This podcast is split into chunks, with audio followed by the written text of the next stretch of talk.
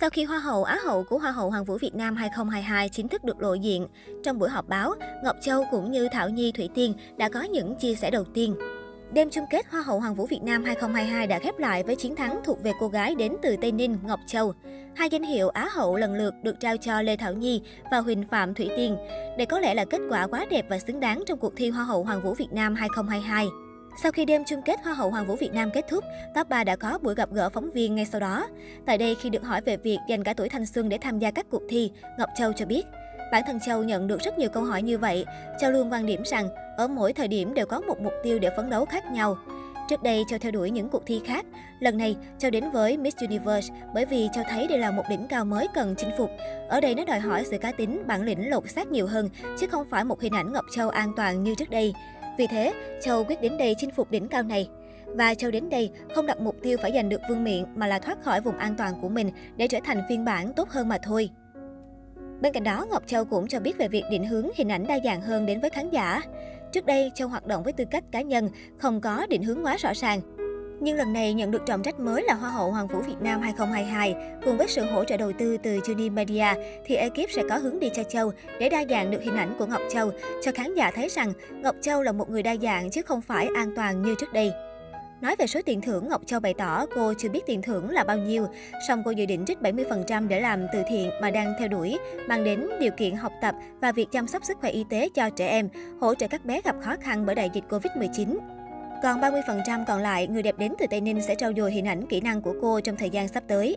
Khi nhận được câu hỏi về việc đã có bạn trai chưa, Ngọc Châu cũng không ngần ngại giấu giếm mà cho biết, bản thân em trước giờ chưa được yêu, nhưng mọi người thấy nếu như một cô gái có tình yêu sẽ khác, bản thân em còn rất cứng, khá lady, không có mềm mại như những người từng trải nghiệm về tình yêu. Còn về tiêu chí chọn bạn trai, thật ra Châu không có tiêu chí nào cả. Khi yêu, Châu chỉ cần người đó hiểu, thông cảm và luôn quan tâm mình thì đó là người yêu tuyệt vời.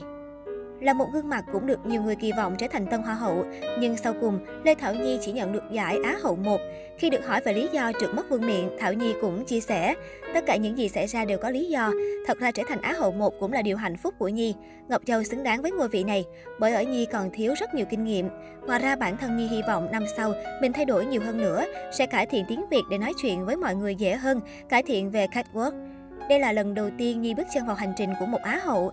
Trước đây, Nhi chỉ là một người rất bình thường, là người mẫu KOL. Nhưng hành trình đã làm em thay đổi hoàn toàn. Nhi phải bước khỏi vùng an toàn của mình. Nhi phát hiện ra bản thân có những nỗi sợ nào, nhưng đồng thời những gì mà mình giỏi. Nhi không quá giỏi về catwalk, nhưng mọi người có thể thấy được hành trình của Nhi trong quá trình vừa qua có thể thấy được chỉ trong ít tháng, Nhi đã cố gắng nỗ lực hết mình để cải thiện điều đó. Nhi là người học nhanh, Nhi tin rằng Nhi có thể làm tốt hơn nữa. Đây chỉ mới là bắt đầu cuộc hành trình. Nhi mong hành trình này, Nhi có thể khiến cả Việt Nam, những người yêu mến Nhi thấy tự hào về Nhi. Mong rằng năm sau Nhi sẽ tỏa sáng hơn nữa và mang được nhiều niềm tin, vinh dự về cho Việt Nam.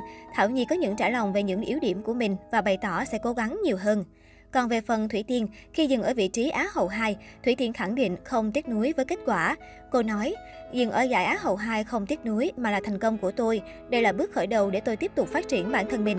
Ngoài ra Thủy Tiên cho biết sẽ dùng toàn bộ số tiền mà cô nhận được sau cuộc thi để thực hiện các dự án thiện nguyện của mình. Tôi sẽ dành toàn bộ tiền thưởng vào công việc từ thiện, còn làm từ thiện như thế nào trong thời gian sắp tới mọi người sẽ thấy được rõ hơn.